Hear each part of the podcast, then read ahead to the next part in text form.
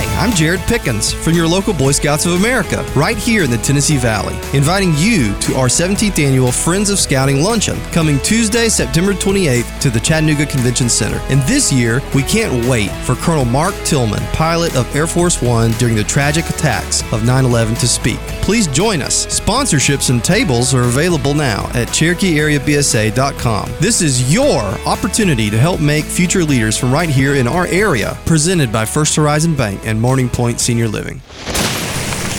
The rustle of leaves through the wind, the hoot of an owl, crickets, the crackle of a well-built campfire. The sounds of nature surround us all. If we can just find it through the noise of everyday life. If you follow the Scout Trail, it'll lead you to nature, to real-life skills, leadership, and much more for the youth of our great nation. Welcome to Scout on Chattanooga, a podcast designed to encourage and embrace youth leadership right here in our area. Now, from the scenic city, here's Sean Whitfield, Jared Pickens, and Cubmaster Kyle. Hello and welcome to another edition of Scout on Chattanooga. I am Sean Whitfield. Joining me is the CEO of Boy Scouts of America, Cherokee Area Council, Jared Pickens, and Cubmaster Kyle. Good afternoon, gentlemen. Hey, hello. Hey, what's that? We're back together. I feel less than y'all because he's like the CEO, Scout Executive of our council. You're the CEO of Whitfield Media Group. But what can I have a CEO title of some kind? This seems to be a reoccurring concern of yours, Kyle. I seem to remember this a few months ago. And we've been through this. You have many other titles. Well, you have a woodworking business. I can be the CEO of Cowboy Cow Woodworking. Yeah. Gotcha. Is that the name of it, Cowboy Cow's Woodworking? That's my wife's job. Well, we can make you the CEO, whatever you want to be. All right.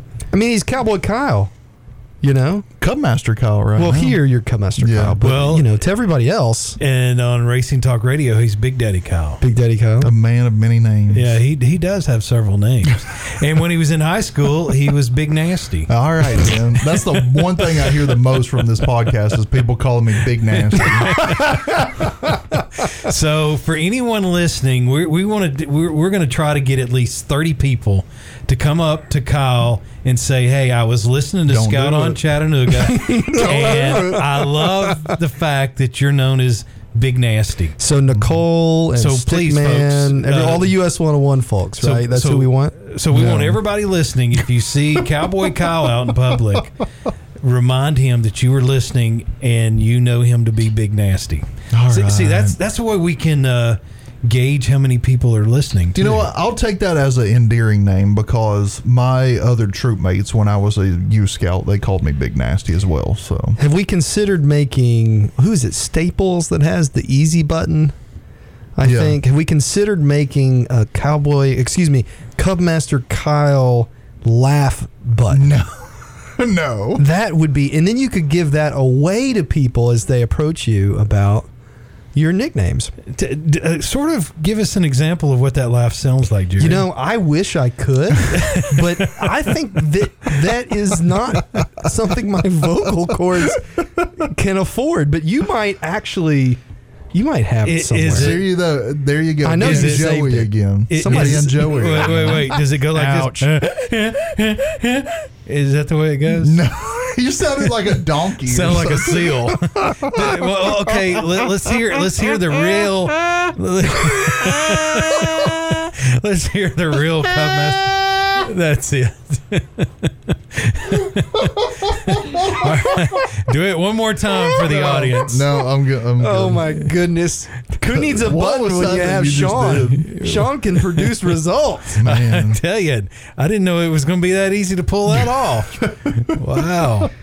So on a serious note, guys, how's the world of Cub Scouts been going for each one of you? And Cubmaster Kyle, we'll start with you. What's been going on in Ringgold? Man, we've been having a good time doing our summer activities. We did our rain gutter regatta in June. In July, we did a night out at the Chattanooga Lookouts with our pack. And then coming up in August, we're getting ready for recruitment season and going back to our normal Monday night program year.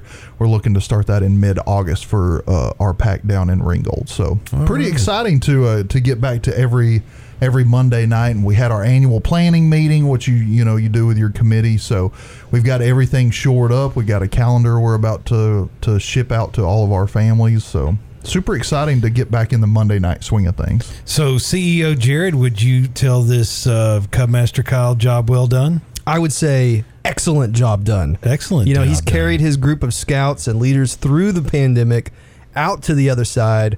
Some might even say as good as our famous Tennessee Volunteers, Davy Crockett. So he is, as a Georgia boy, I got to slide that in. He is meeting or exceeding your expectations of him. He's doing fantastic. If I could tell him one thing, I'd say just slow down and enjoy the ride with your family, because he still has a son that's involved in scouting, and that's really what he's committed to, but he's sacrificing some of that time to help give back to others through his Cub Scout pack, and I just can't say thank you enough. Well, thank you. That's very sweet of you. You're welcome. So you better remember those kind words, because you may not get too many. He's saying those, so next time he needs something out of me, I'll say yes. No. When you get that phone call or text. You're doing great.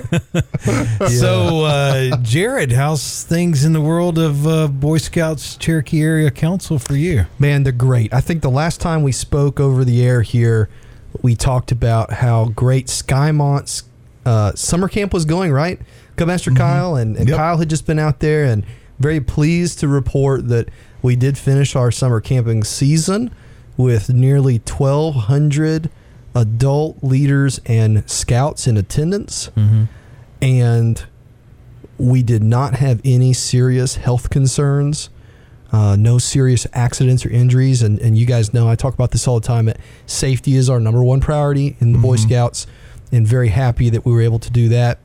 And just to see some of the new programs at camp, cowboy action shooting, just phenomenal. I mean, revolver, lever action, shotgun, to see those kids get to do that was fantastic this summer. So, and the I think the adults that work it have just as much fun as the kids do.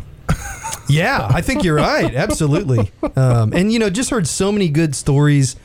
Kyle was up there for a few of the Scoutmaster dinners, and one week we heard this scout leader from Knoxville talk about how he wanted to commend our aquatics staff at the waterfront because he had a scout that was differently abled and had some real concerns, and they helped this young man through his swim test, which was just a really big deal for someone that's wheelchair bound.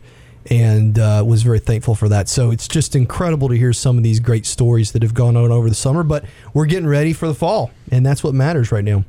That is hard to believe.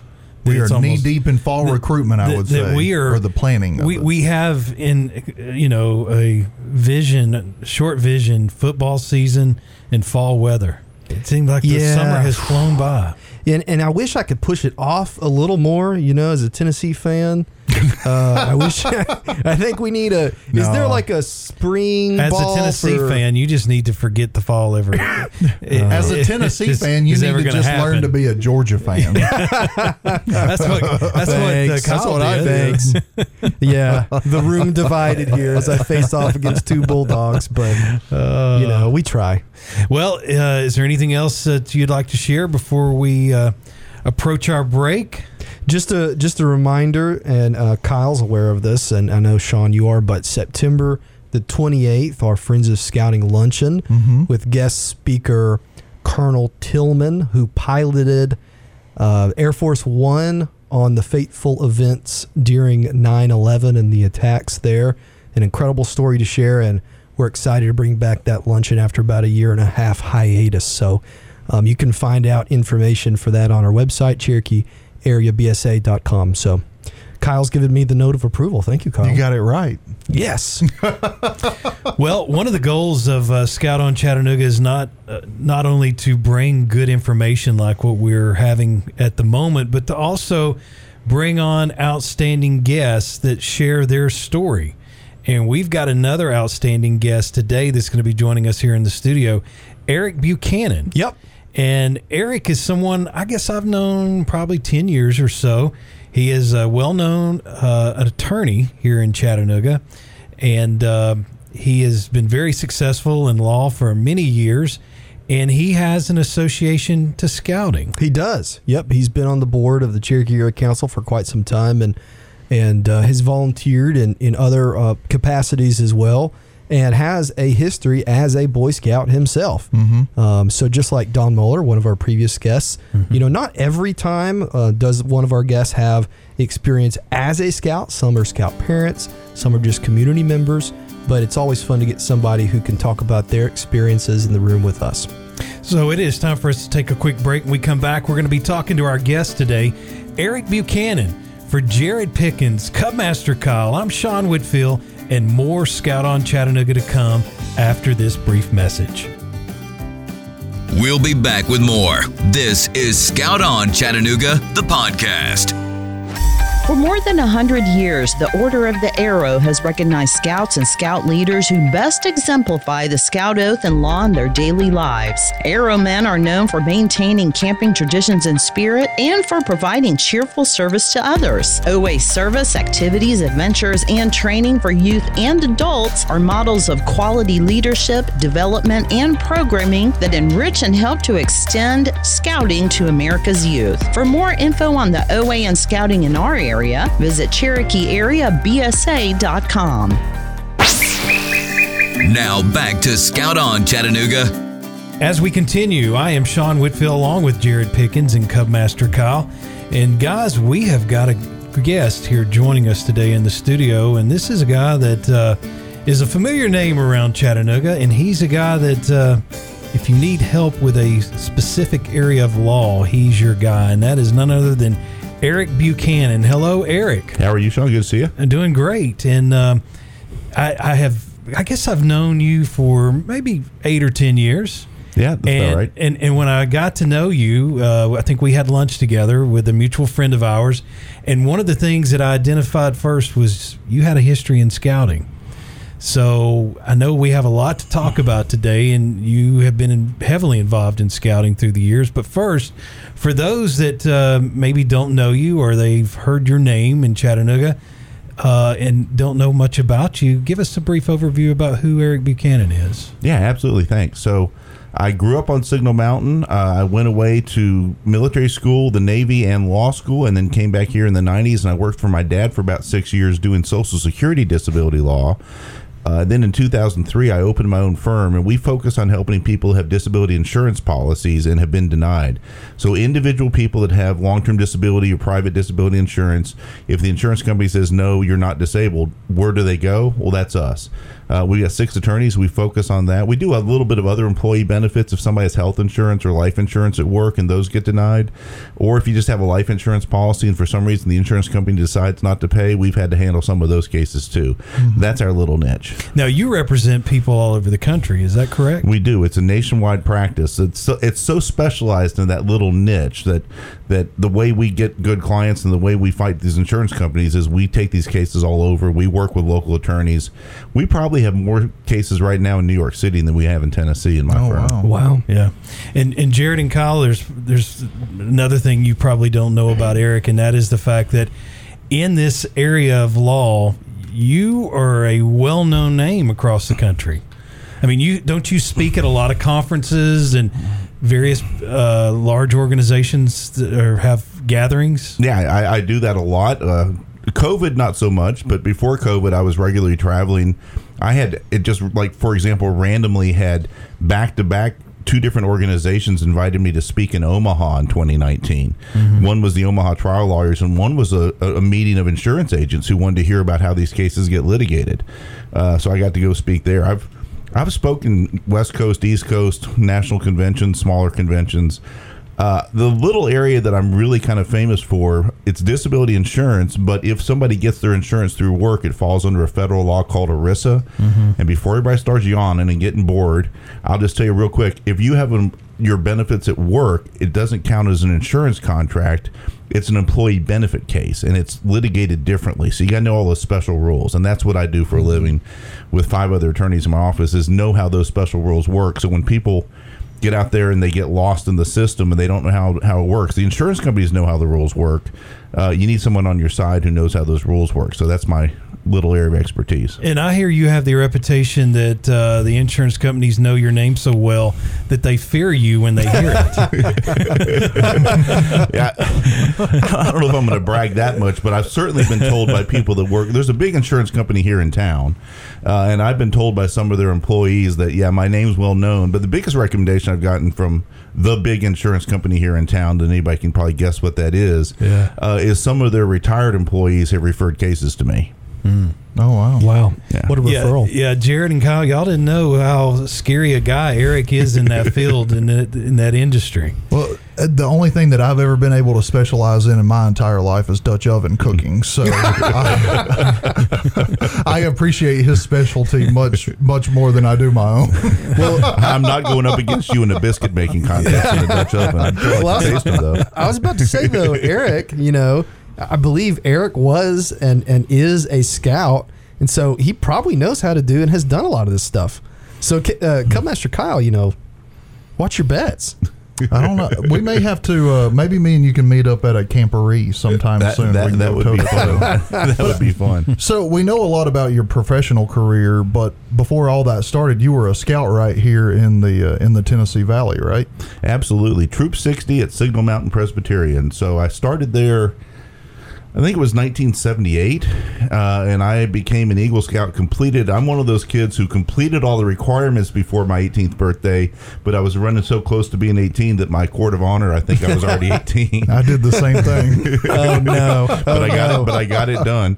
If you've ever been on Signal Mountain, unfortunately my Eagle project is gone, but it used to be a sign over the gateway to the Rainbow Lake Wilderness area. When they first did that, we built a sign and some steps and the project that first started. And then when they went back, it was just a few years later, and added the paved parking lot, they had to tear up everything I had done. Oh, man. So as your scouting world has continued, as an adult, you have been active, very active in scouting. Talk a little bit about some of your past and as an adult and being a leader. Yeah, so I guess it was about 9 years ago I got invited to be a table host for the Friends of Scouting luncheon that traditionally happens every February, and I really enjoyed that. I thought that was a real kind of privileged opportunity to be invited to be a table host, to actually find 7 or 8 other people to sit at your table and support scouting. I was kind of so proud to be invited to that. I loved doing that for 2 or 3 years. Mm-hmm. And then after that, I was asked to move up to be one of the district chairs. So I was responsible for finding, at the time, I think our goal was 20 to 25 table hosts for our district. I did that for 6 or 7 years. And we did manage to grow it pretty well, put a few systems in place. We're working on things to make it better. Then this year, kind of COVID, I think, was, we're not doing so well with that this year in terms of having a lunch, although I think we're now set to do something, right, Jared? Correct. Yeah. September 28th, yep. So it's not in February, but with that setback, we will be able to have it. Yeah, so it's always been a good thing. I tell you what, enjoying some of those speakers, the guy who was the pilot for Air Force One on 9/11, he was one of the few times we got somebody who wasn't a scout or didn't have a direct connection to scouting, like a kid in scouting, but he was one of the best speakers. But we've had some fantastic speakers over the years. Also, along the way, I was asked to be on the board, so I am on the board, which has regular meetings, and that's been a fun way to stay involved. I haven't actually been involved with a particular troop, as an adult, but I'm sure I want to support scouting, and I think the Friends of Scouting luncheon and financially helping and being on the board are the ways that I've felt called to contribute. Well, Eric, there's a Moon Pie sale coming up this fall, and Pack 3177 in Ringgold really has a lot of moon pies we're going to have to offload. And if you look at my pictures online, sometimes you'll see I'm definitely somebody that needs more moon pies. Right? So something that I know, since Sean, you brought up some stuff we didn't know about Eric. Something that I know about Eric that I'm not sure you guys do is Eric is actually really into, along with his wife, golf. Is that right, Eric? And travels and is able to take part in some really cool stuff. Yeah, so my wife is the club, well, was the club champion of Black Creek for 8 years in a row. She got beat by one stroke last year. Oh, no. So by somebody new that moved into town that was actually an old friend of the family. So long story there, but she's a really, really good golfer. She played on the boys team in high school. So it's one of those things that we can do as a couple. Some people go scuba diving together. Some people like hiking together. We like playing golf together, especially if we can walk and take a caddy. So going to places like Bandon Dunes or Stream Songs, or going to the United Kingdom and Ireland. We've done all those things, and we just love doing it. And that's our big trips. Half the time that we go on a vacation somewhere, we're going to go walk and play golf. The first time we went to Scotland, we played 17 rounds in 11 days. All wow. Yeah, that's a lot. Yeah. So yeah. Eric, let me ask another question for you, because I've been wondering this, and you know, you and I have gotten a chance to grab lunch from time to time since I just moved here just about 10 months ago. But I've always wanted to ask you, you're an attorney now, you represent people, you believe in that. Was there a connection between your scouting experience and things you learned and your career that you have right now? I'll give you one good example of how there definitely was. Back in the old days when we earned our merit badges, when I was a scout in the early 80s, was you would go actually meet with the merit badge counselors in their homes, or maybe you'd meet them for lunch somewhere like at Hardee's or whatever. And Mr. Cheel on Signal Mountain was one of the best merit badge counselors, and he did American citizenship. And that merit badge, I remember learning lessons from that probably gave me a leg up on other people by the time I got to law school. Mm-hmm. That there were people who came out of college who didn't understand civics as well as what I learned in, you know, going to a few sessions of studying and learning for that merit badge. And if you're not in scouting, where do people learn that kind of civics anymore in America? It's not taught in high school anymore. But scouts at least taught it to me. I hope they still teach it as well. We do. Yeah, absolutely. Yeah. Hmm. That is interesting. So for those that are out there listening, if somebody's got a son or daughter that is maybe in grade school, is there any advice you would give a parent out there listening that they could possibly take, and it would be helpful for them to encourage their son or daughter to participate in scouting? So one short answer is, I think the advantage you get from having been a scout is tremendous. That it helps sometimes with job interviews. It helps sometimes when you're applying to colleges. It helped me get my scholarship to have a Navy ROTC scholarship. Back in those days, one of the pages of the application for a Navy ROTC scholarship was a page about your scout experience. And I imagine now that women can be, and the girls can be in scouts, that they're going to bring that back. I've heard talk about that'll be something that men and girls and boys can both qualify for and fill out that form and say, hey, I've been an Eagle Scout, or I was in scout for 6 years and I'm a Life Scout that had 30 merit badges, or whatever it was. So that kind of leg up is fantastic. But just the skills, the ability to deal with people, the self-confidence of knowing that, you know, when I was 12 years old and with a couple other kids around my age, that we could hike at night in the woods and find our way to the campsite, and the cool stuff we got to do as a scout that gave you that self-confidence. It's fantastic. I'll give one good story about what it can mean to be an Eagle Scout. So my first career out of college before I went to law school was I went to VMI, the Virginia Military Institute, and got a Navy scholarship and graduated, and I got commissioned in the Navy. And at that time, the Navy was growing, and they were willing to take just about anybody who could pass a flight physical and as a naval aviator. My grades would not have normally in most years probably gotten me a chance to be a naval aviator, but physically I could do it. And I passed everything to do it. So, and I graduated, got commissioned. I'm an ensign in the Navy, and I got accepted into flight school. One of the safety stand-down days in flight school, where you take a day off, you do classroom work, they had all the flight students in a big auditorium. There were probably 400 of us there. And they said, okay, everybody in this room who was a firstborn, stand up. And it was 80, 90% of the room. All right, sit back down. Everybody in this room who was a letterman in high school, stand up. It was 95% of the room. Mm-hmm. Sit back down. Everybody in this room who was an Eagle Scout, stand up. It was probably 75% of that room. Now, where do you find in this world, other than a Friends of Scouting luncheon, a room that's 75% Eagle Scouts? Mm-hmm. And the answer is Navy Flight School. Wow. Interesting story. Wow. So, Jared and Kyle, any closing comments before we head to a break that you have for Eric? Well, I want to be the first to say, Eric, thank you for your service to our country and our nation and for what you continue to do first. And also, you've mentioned VMI a few times, and I also wonder if is there a connection between your scouting experience and how you ended up at that very historic university? I think wanting to do well in scouting was consistent with my goal. I knew I wanted to serve in the military growing up. There's a lot of that history in my family. My dad was a Marine officer. He was the commanding officer of Mike Battery here in Chattanooga, like in 79 and 80. And so he stayed in the Marines long enough to retire. My grandfather was in the Navy during World War II. His brother-in-law was a Marine pilot during World War II. So my uncle, my great uncle, who ended up being a two-star general in the Marine Corps during Vietnam, and great story about my uncle Vic was Vic Armstrong was his name. Is he flew the first ever helicopter mission to rescue a downed airman behind enemy lines in Korea. And the very next night, he flew the first ever night mission to rescue a downed airman behind enemy lines in a helicopter. So that's the kind of family history I had. So I knew I wanted to go into the military. And doing well in scouting was kind of a little bit of that. Scouting's not a military organization, but some of the skills, the leadership, the way that a pack is structured at least has some of those concepts that you learn about how that stuff works. And it fit in really, really well. It doesn't mean you have to go in the military because you're a scout, but it means it might help you learn some of the basic skills that move it along better. Mm-hmm. Eric, have you ever considered writing a book about you and your family?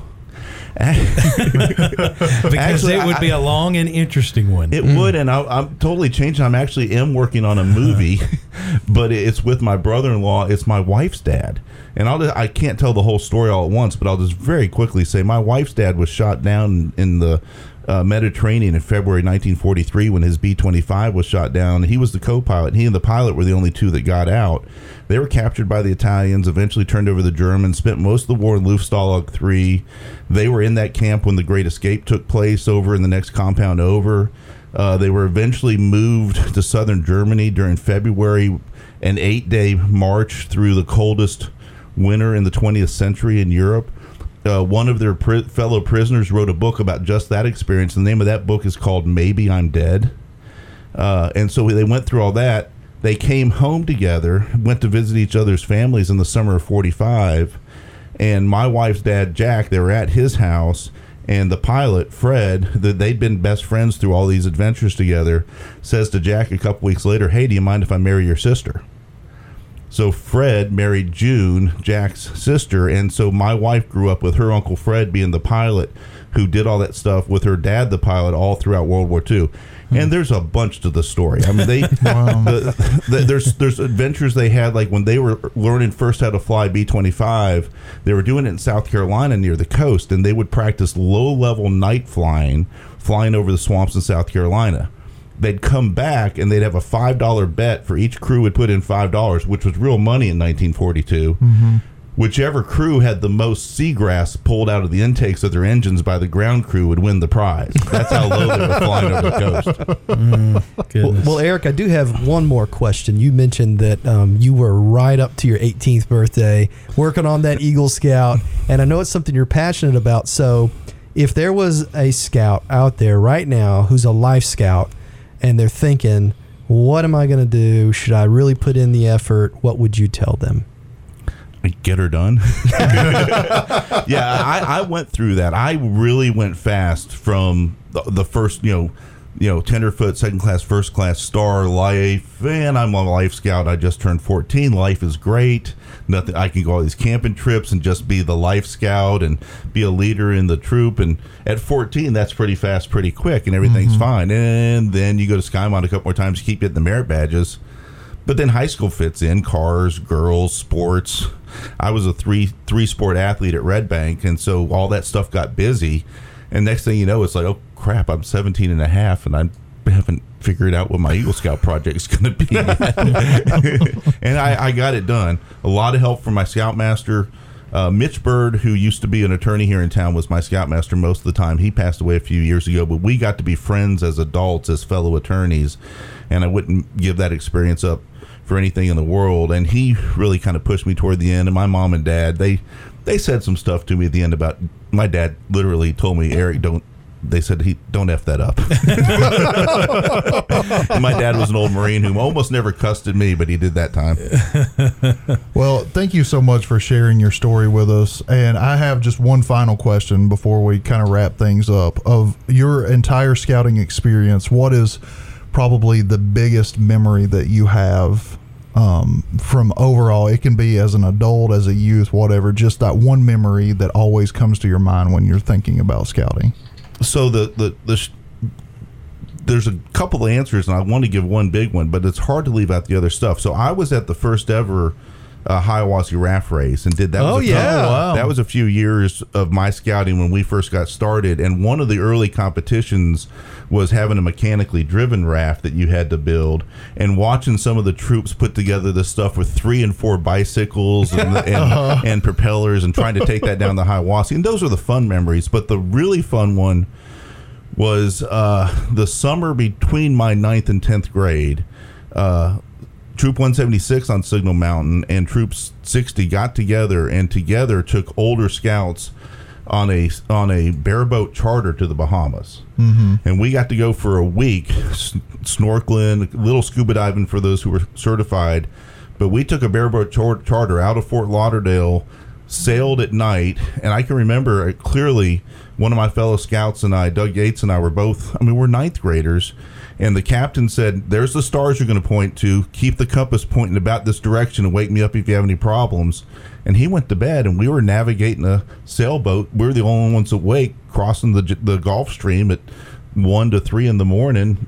How do you ever get an experience something like that except through scouting? Yeah, that's incredible. Jared, do they still do that kind of thing in scouting? The thing I'll say is what I said in our introduction, which is, in the Boy Scouts of America, safety is our top priority, and so we pride ourselves in making sure you've heard Eric mention a few times different certifications and things. So we work to ensure we can still do the incredible high adventure and make it as safe as possible. And to that, I will add that we are coming up, Eric, on, and I hope this isn't revealed too much, but we're coming up on, I believe it's our 42nd great Hiwassee River raft race. It's happening in, I think, about 3 or 4 weeks, and we had it last year in the pandemic. Mm-hmm. So, Eric, how does it feel to know that is still going on? Yeah, that's fantastic. So, 40 was it 79? Was that the first one? I don't know the year. I just know the. It seems like it was 78 or 79. That would have been about right. I did at least say 5 of them.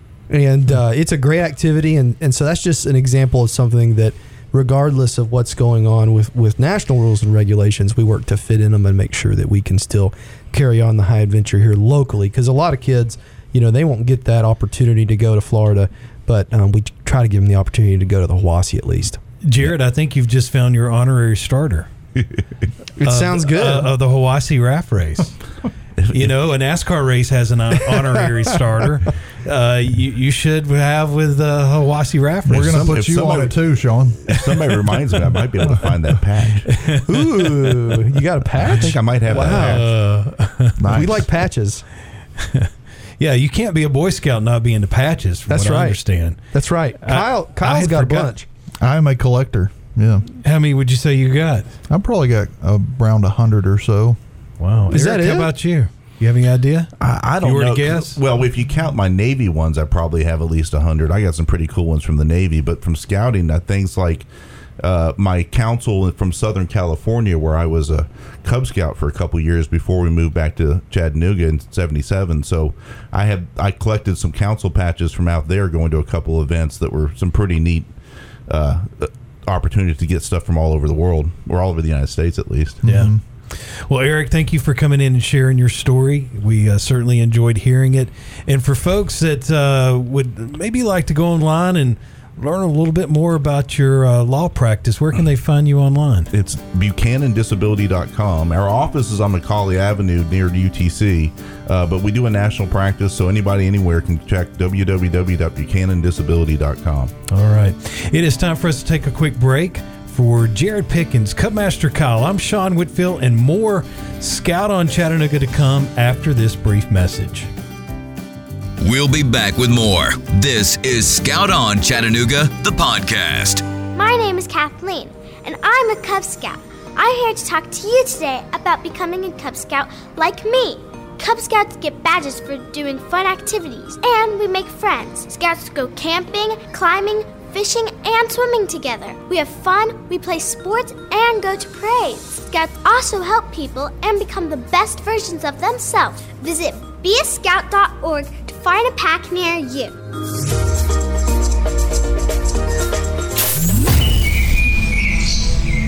And now, Scout on Chattanooga's Campfire Conversation, a sit-down with a real-life scout with an incredible story. All right, friends, welcome into this edition of the Campfire Conversation. Cubmaster Kyle and Jared Pickens sitting down with a real-life scout talking about scouty things. That's what we enjoy doing. This edition, we have Max on with us. Max Sewell from 176, Troop 176 on Signal Mountain. Max, how you doing today? Pretty good. How are y'all doing? Good, man. Good. Thanks for joining us. We appreciate you coming on. And we want to learn some more about your scouting career and just you as a person during our Campfire Conversation. So let me go ahead and just ask, when did you get into scouting and what made you want to join?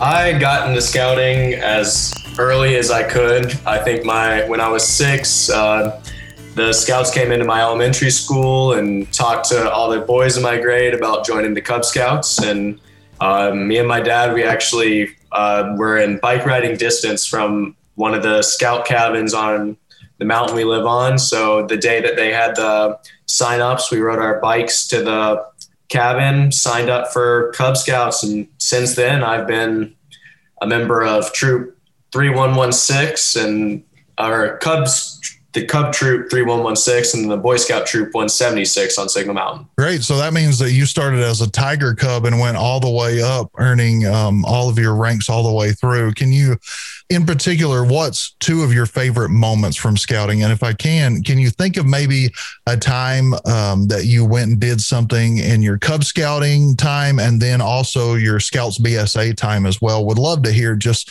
some stories of you growing up in scouting. I would say the best Cub Scouts I can think of is we went on when I think it was my Weeblos 2 year. We went on a 3-day 2-night trip down somewhere in Georgia. I can't remember exactly where it was, but it was a true scout camp. There were other troops there, and It was probably one of my first almost jamboree-ish type experiences. And I remember just getting to learn a bunch of things and really enjoying it and doing some team building stuff with the rest of my troop and had a really good time. So that's one of the times that you start learning how to become a Boy Scout, right? Yes. It all began for you at that trip, learning, what the patrol method is and that sort of stuff, right? Yes. And that was one of the first campouts where we got to start trying to keep or cook our own food and things like that. So it was really prepping us for what Boy Scouts was going to be more than we kind of stopped holding our dad's hands a little bit. They were still there, but we weren't as dependent on him at that point. Mm-hmm. How do you remember how the cooking went that trip? I can't remember exactly how it went, but I'm pretty sure as scouts, we got tasked with cooking hot dogs over a fire while the parents actually made food that in case everything went wrong, there was backup if needed. All right. And what about your time in the Scouts BSA over your years of working on that Eagle Scout rank? I would have to say I have two favorite moments, and they're a bit different. One of them's my favorite campout moment would have to be I was lucky enough I got to go to Philmont while I was a scout, and wow. Probably the biggest memory I have of scouting is we got to summit Mountain Baldy, and it was standing on top of that mountain after already hiking about 60 miles in the last few days. It was a pretty amazing moment to be up there with some of my fellow troop members. And I got to be up there with my dad as well. So it was a pretty great moment. It's probably something I'll remember for a really long time. And then for a more scouting, advancing type memory, I would have to say one that I really remember is the last work day I had of my Eagle Scout project, that final day with scouts helping me finish just the last touches on my project. It was a pretty, just as soon as everything was finished, it was just that feeling of, I finally did it. I'm finally able to say that I completed this project. Can you just kind of tell us how it came about and what you did as your Eagle Scout project? Because it's pretty incredible. So I had kind of had ideas about my Eagle Scout project, but I had always wanted to do something, not just because I felt that it was needed, but something that I knew my community needed. So I went to a bunch of the places around my community. I went to Signal Mountain, the town of Signal Mountain, and sent them an email. And I went to the Mountain Arts Community Center, which is a community center in my hometown, and asked them if they needed anything. And they were the first ones to reach out. And they said that for a long time, they had been wanting a trail built in the woods that they have around their property. And something about that to me, I grew up running trails because my parents are both trail runners. So I'd always had a connection to things like that. And I thought it was a cool idea. So I decided that would be the thing I would do. So in the end, I ended up from scratch with like no trail layout, cutting, clearing, and then flattening out, and then laying mulch down over a 1/4 mile trail in their woods area. And then cementing in a pull-up bar, a balance beam, and a bench in the area as well. And it sounds kind of crazy, but it really, in the end, I think it was about a 250-hour project. Wow. And it was just a really fun project, honestly. I got to see a lot of kids do some things that they had never done before when it came to clearing the trail. And I also got to learn a lot of things that have really helped me since then when it came to like doing some yard work and things of that nature. So it was honestly really fun to see some people learn some new things. And especially a lot of the scouts who helped me with my project were very young, because we had a group of first years that were coming in right as I was finishing my project. And seeing them kind of have their first scouting experiences be helping me with my Eagle project was a really cool thing to see. So something that I'd like to go back to is that just a bit ago, you talked about 2 pinnacle experiences, summiting Mount Baldy, the mountain, and that would have been on foot, hiking yourself physically, and then summiting that last portion of your Eagle Scout project. And so you have to forgive me if I did notice that. Which of those, would you consider those to be the same meaning to you, or do they share different meanings? I would say they share a little bit of a different meaning. The Eagle Scout project is definitely more of, for me, that's the bigger accomplishment, because it was, I had spent months working on it. I had put so much time into it, and it was something that it was almost like it was finishing part of myself, because that was something I had been working on for such a long time. Mount Baldy was more of a thing where it was, I had been hiking for such a long time that was just almost the end of the Philmont journey itself. So it was just a memory connected to Philmont was a beautiful thing, and I'm really happy I got to do it. So it's just that crowning memory of that activity, while the Eagle Scout project memory is more of, it kind of caps off my entire scouting journey, I would say. So when you look back and you think about these pinnacle experiences that you've had, and summiting the mountaintop of the hiking experience and the scouting experience, are there people who have helped you most along the way? I would say my dad. I've been very lucky to have my dad's side of the family has been very involved with scouts for a very long time. He wasn't a scout himself, but his dad was, and some of his brothers were, and he had been around scouting a lot when he was a kid as well. And he totally pushed for me to do scouting from the beginning. The first chance that I got, he was trying to make me do it, and I was willing to do it. And I'm very happy that he pushed me for it, because I'm very happy I got to experience the things I got to experience. But he was also at some points during my scouting experience in Troop 176, there were a lot of leadership shifts.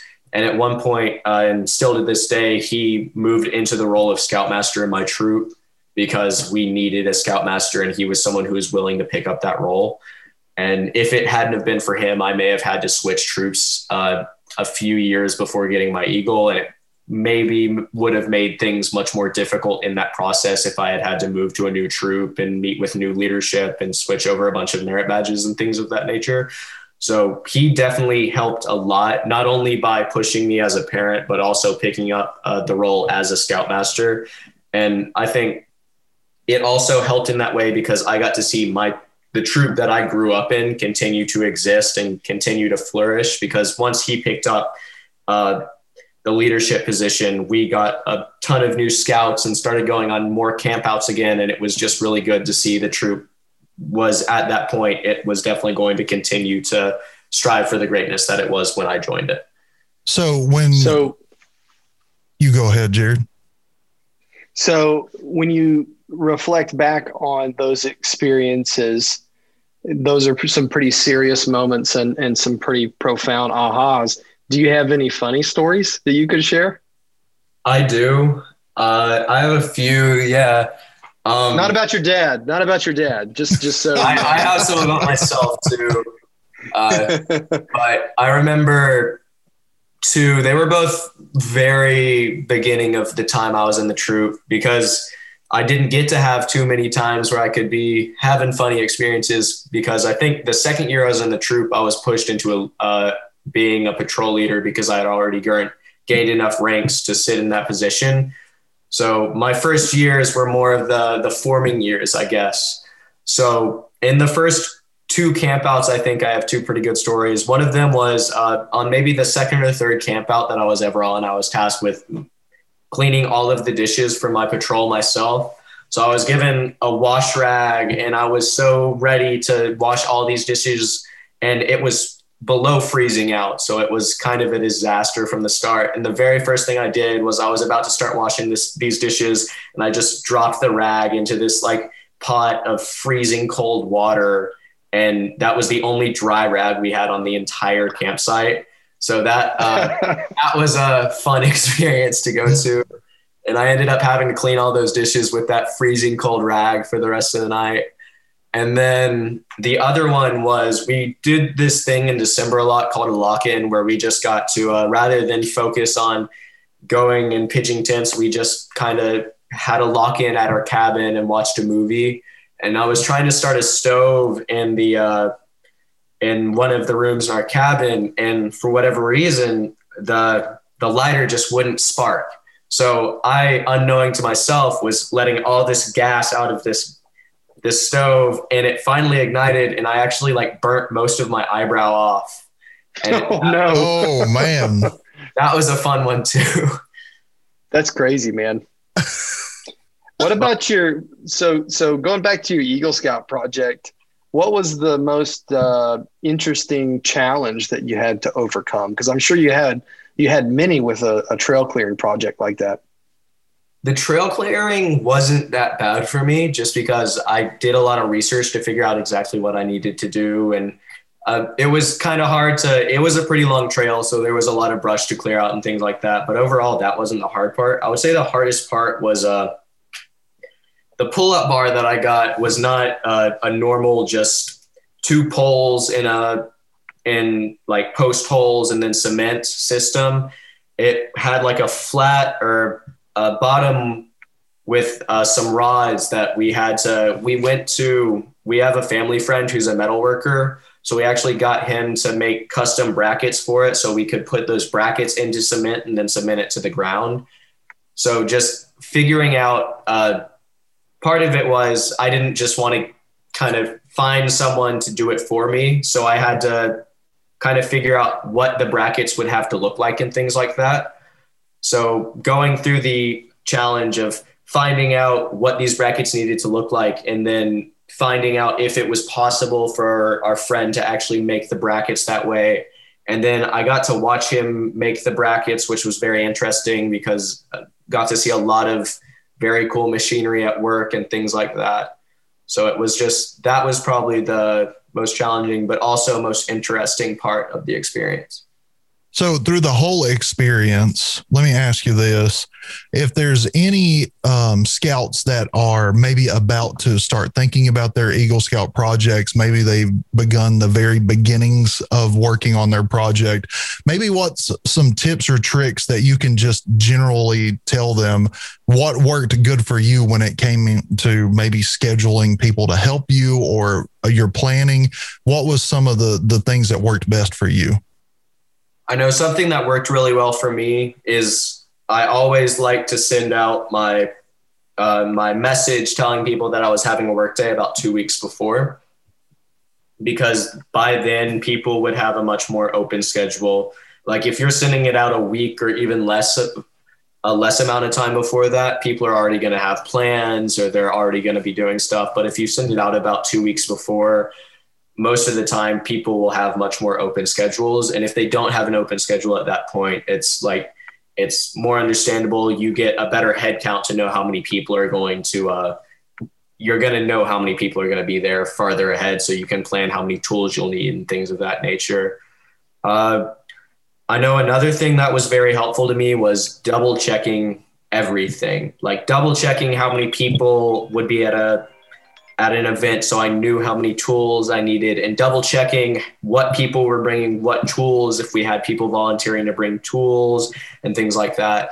And double checking, like I had planned to buy a certain balance beam, but I needed to double check to make sure that it was the correct one. And that was important because the original one I planned to buy was not actually going to work with the system we were using. But since I double checked to make sure that everything was proper, I ended up buying the correct one, which saved a lot of time and probably would have saved a lot of money as well if I had not double checked. I gotcha. So while we're talking about advice, maybe there's some kids out there that are listening or some parents that are not involved in scouting. Let me ask you, what would be the most profound thing that you think of when you think of scouting? Like, did it help you grow in certain areas? Did you learn a lot of outdoor skills? What was some of your biggest just overall experiences in scouting as in and learning and growing? I would say some of the things that helped me the most in were probably just through scouting that I always had a group of people that I could talk to. And I always had a group of people that, I mean, I saw them every Monday night.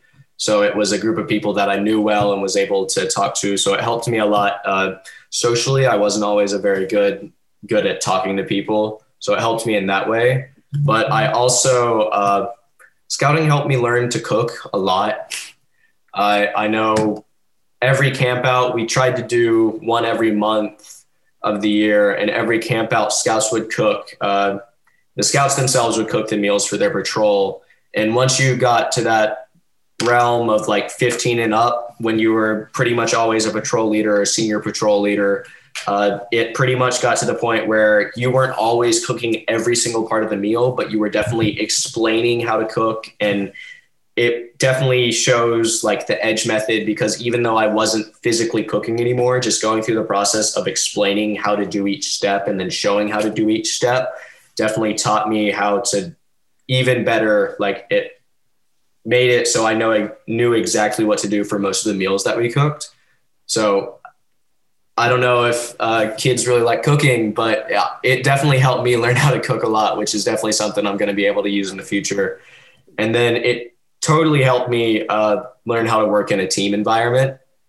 The whole idea of not being someone who gave orders, but someone who works with the people that they're leading. It helped me think about things like that. I know I got to go to National Youth Leadership Training during scouting. So I was able to learn about proper communication in groups and like proper leadership and how to get through conflict and things like that. So it really helps me in times such as when we were on Philmont, just getting through like little arguments and disagreements and things like that. And I also got to go to sea base while I was at Scouts. And for that one, I was our trek leader. So being able to use what I learned in NYLT to then deal with voting on what we were going to do for a day or deciding which meals we were going to cook was really helpful. So those are probably the leadership, the cooking, and just the social aspects really helped me. But I know there are a lot of people who sometimes they get to do things such as, I come from a very outdoor family, but I know a lot of kids who join scouting don't. So they get to experience backpacking or camping for the first time. And that's also something that a lot of people can get from scouting. So what's your favorite thing to cook now? I really like cooking Alfredo sauce pasta. It's kind of it's not one that I cooked a lot on a camp out, just because we would always use camp stoves or campfires, and it's kind of tough to regulate heat with those. So it's a bit tough to do it.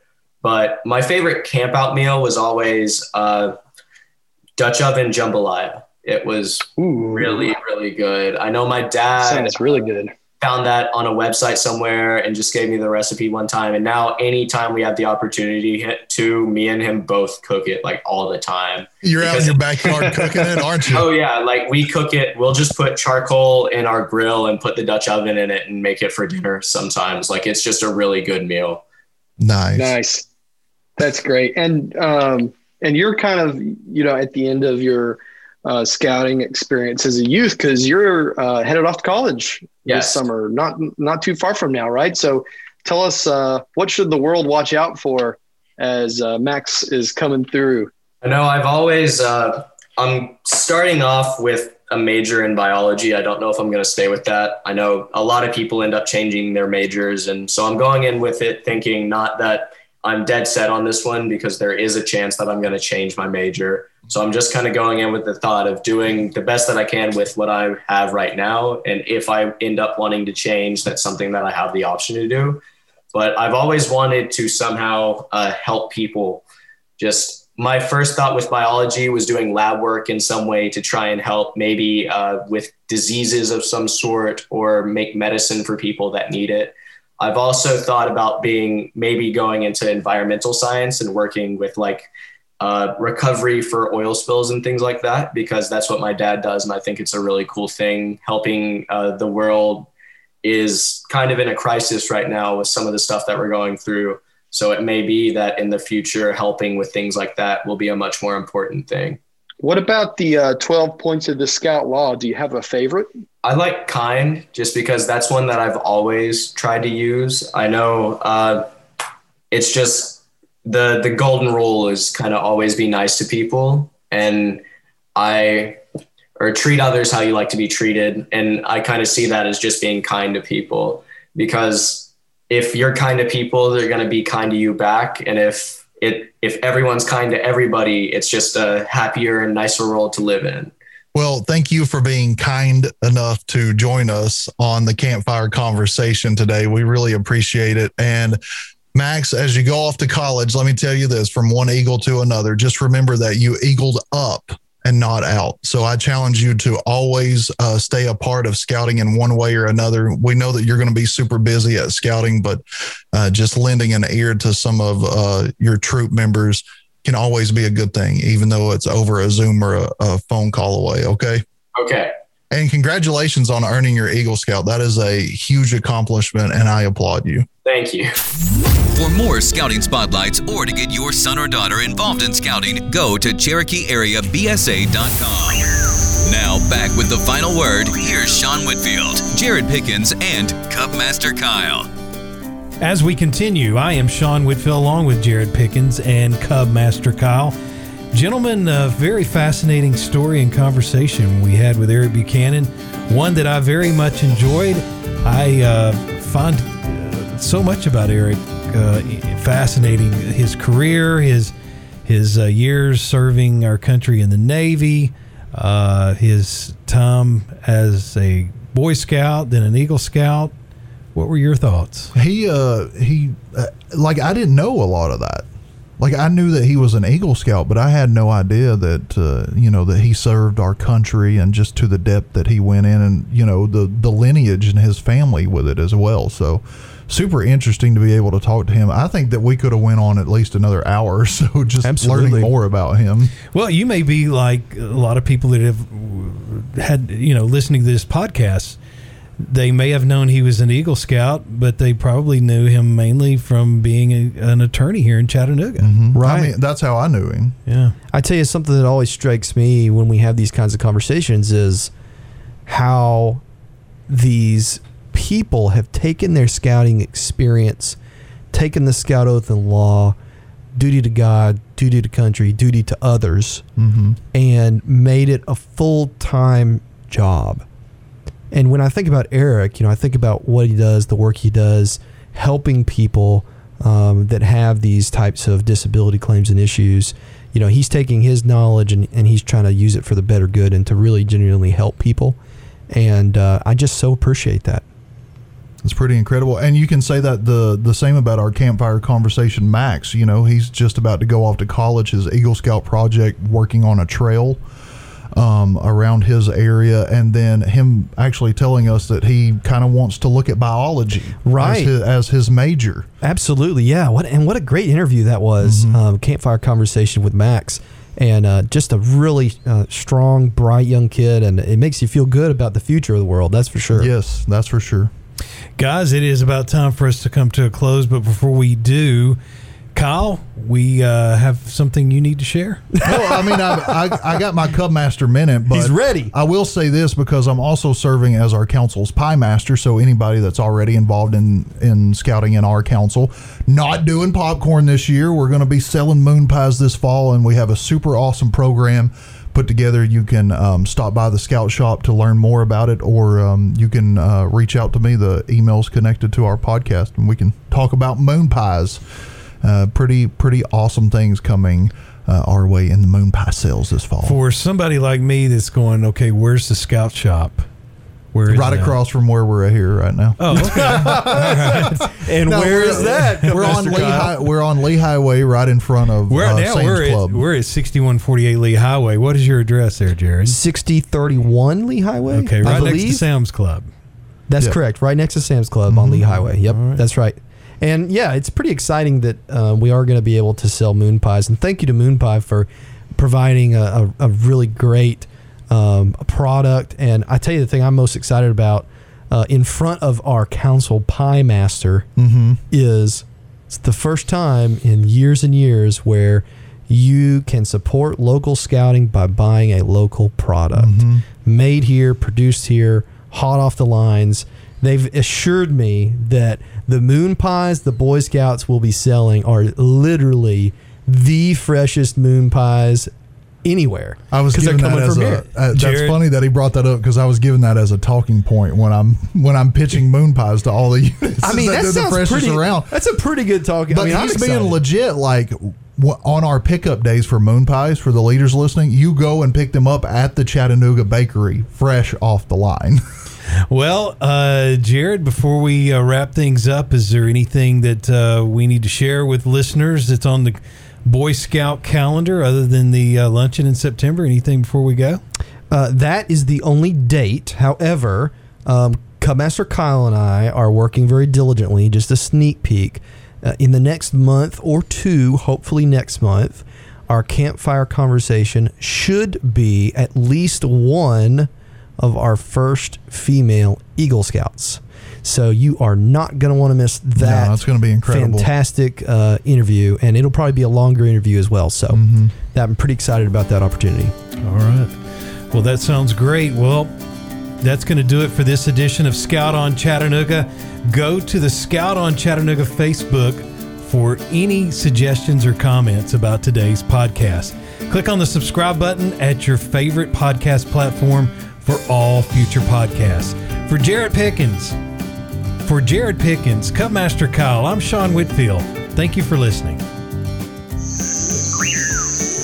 This has been another episode of Scout on Chattanooga, presented by the Cherokee Area Council BSA. To learn more about scouting in the Tennessee Valley, join a unit, or donate and become a friend of scouting, visit CherokeeAreaBSA.org. And be sure to join us on Facebook, Twitter, and Instagram, and use the hashtag TNGA Scouts to stay up to date with the youth leaders in our area.